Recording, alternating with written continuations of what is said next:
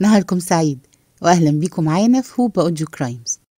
النهاردة هنستكمل قراءة كتاب الفتنة الكبرى الجزء الثاني. علي وبنوه. تأليف الدكتور طه حسين. الفصل الرابع والعشرون. والغريب أن المؤرخين الذين أكثروا من ذكر ابن السوداء عبد الله بن سبأ وأصحابه حين رووا أمر الفتنة أيام عثمان وأكثروا من ذكرهم بعد مقتل عثمان قبل أن يشخص علي من المدينة للقاء طلحة والزبير وأم المؤمنين. ثم أكثروا من ذكرهم حين كان علي يسفر إلى طلحة والزبير وأم المسلمين في الصلح. ثم زعموا أنهم ائتمروا على حين غفلة من علي وأصحابه بإنشاب القتال. ثم زعموا أنهم أنشبوا القتال فجأة حين التقى الجمعان عند البصرة. وورطوا المسلمين في شر عظيم. الغريب أن هؤلاء المؤرخين قد نسوا السبائية نسيانا تاما أو أهملوها إهمالا كاملا حين رووا حرب صفين. فابن السوداء لم يخرج مع علي إلى الشام وأصحاب ابن السوداء خرجوا معه ولكنهم كانوا أنصح الناس له وأوفى الناس بعهده وأطوع الناس لأمره. لم يأتمروا ولم يسعوا بالفساد بين الخصمين وإنما سمعوا وأطاعوا وأخلصوا الإخلاص كله. حتى إذا رفعت المصاحف خرج بعضهم مع المحكمة الذين أنكروا الصحيفة وما فيها كحرقوس بن زهير. وأقام بعضهم على طاعة علي وإن أنكر الصحيفة وكره الحكومة كالأشتر. وأقل ما يدل عليه إعراض المؤرخين عن السبائية وعن ابن السوداء في حرب صفين أن أمر السبائية وصاحبهم ابن السوداء إنما كان متكلفا منحولا. قد اخترع بآخرة حين كان الجدال بين الشيعة وغيرهم من الفرق الإسلامية. أراد خصوم الشيعة أن يدخلوا في أصول هذا المذهب عنصرا يهوديا إمعانا في الكيد لهم والنيل منهم. ولو قد كان أمر ابن السوداء مستندا إلى أساس من الحق والتاريخ الصحيح. لكان من الطبيعي أن يظهر أثره وكيده في هذه الحرب المعقدة المعضلة التي كانت بصفين ولكان من الطبيعي أن يظهر أثره حين اختلف أصحاب علي في أمر الحكومة. ولكان من الطبيعي بنوع خاص أن يظهر أثره في تكوين هذا الحزب الجديد الذي كان يكره الصلح وينفر منه ويكفر من مال إليه أو شارك فيه. ولكن لا نرى لابن السوداء ذكرا في أمر الخوارج فكيف يمكن تعليل هذا الإهمال؟ أو كيف يمكن أن نعلل غياب ابن سبأ عن وقعة صفين وعن نشأة حزب المحكمة؟ أما أنا فلا أعلل الأمرين إلا بعلة واحدة وهي أن ابن السوداء لم يكن إلا وهما وإن وجد بالفعل فلم يكن ذا خطر كالذي صوره المؤرخون وصوروا نشاطه أيام عثمان وفي العام الأول من خلافة علي. وإنما هو شخص ادخره خصوم الشيعة للشيعة وحدهم ولم يدخروه للخوارج لأن الخوارج لم يكونوا من الجماعة ولم يكن لهم مطمع في الخلافة ولا في الملك. وإنما كانوا قوما يثورون بكل خلافة وينتفضون على كل ملك ويحاربون الخلفاء والملوك كما وجدوا إلى حربهم سبيلا. ثم هم لم يكونوا حزبا باقيا متصلا عظيم الخطر ولا سيما بعد أن انقضى عصر بني أمية.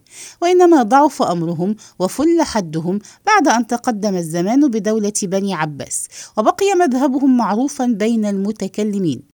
ولكنه اتخذ في الحياة العملية أطوارا مختلفة قد نعرض لها في غير هذا الجزء من هذا الكتاب.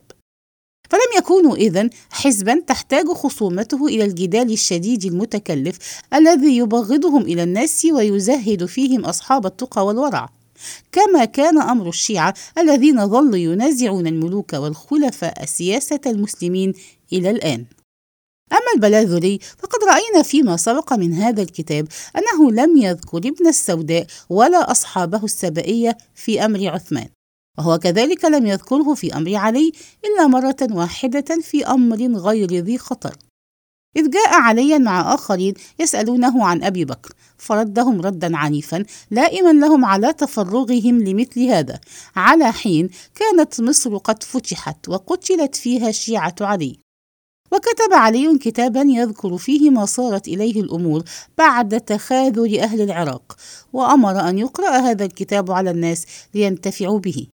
قال البلاذري وكانت عند ابن سبأ منه نسخة حرفها وابن سبأ عند البلاذري ليس ابن السوداء وإنما هو عبد الله بن وهب الهمداني.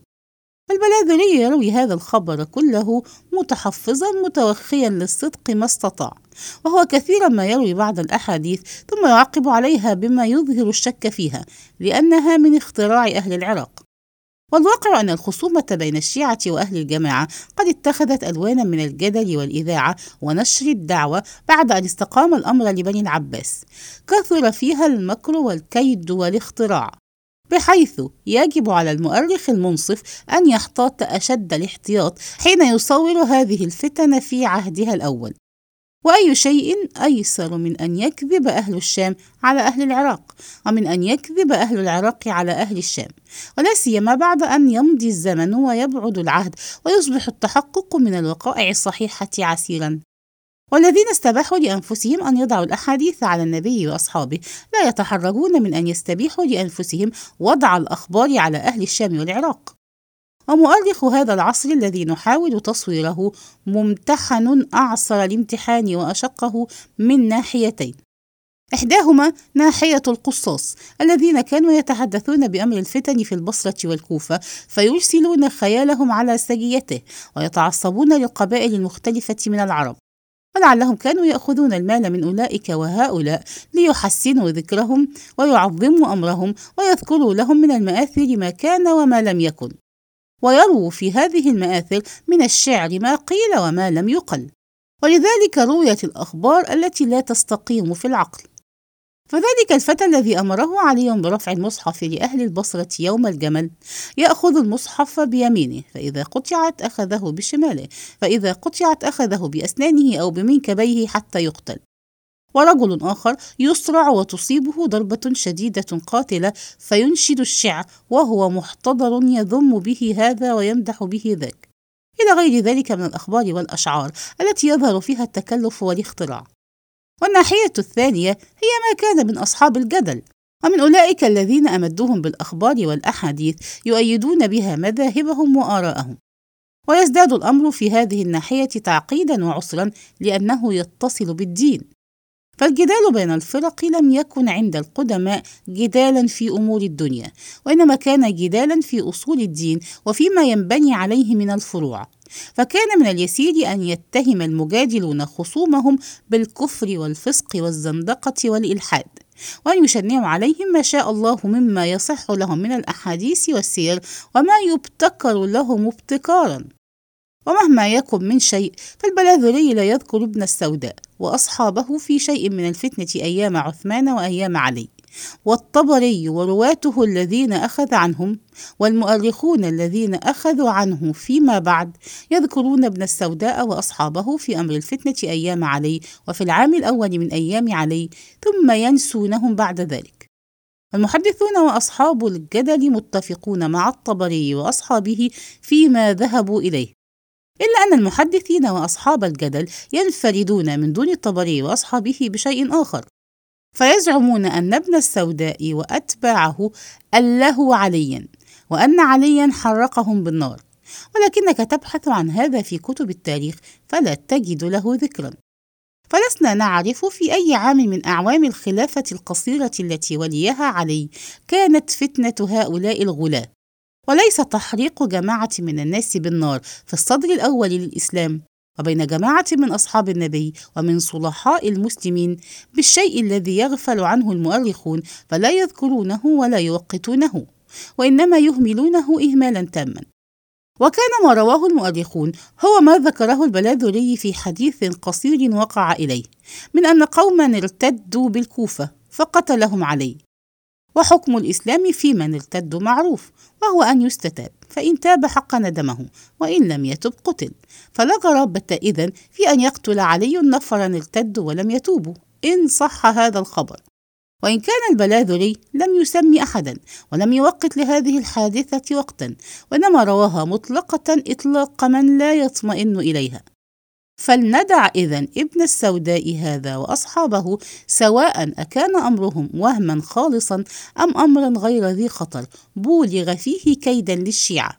ولنعد إلى علي وقد استقر بالكوفة وإلى المحكمة وقد استقرت بحروراء وهنا نكون قد وصلنا إلى نهاية هذا الفصل وإلى لقاء قريب في الفصل القادم.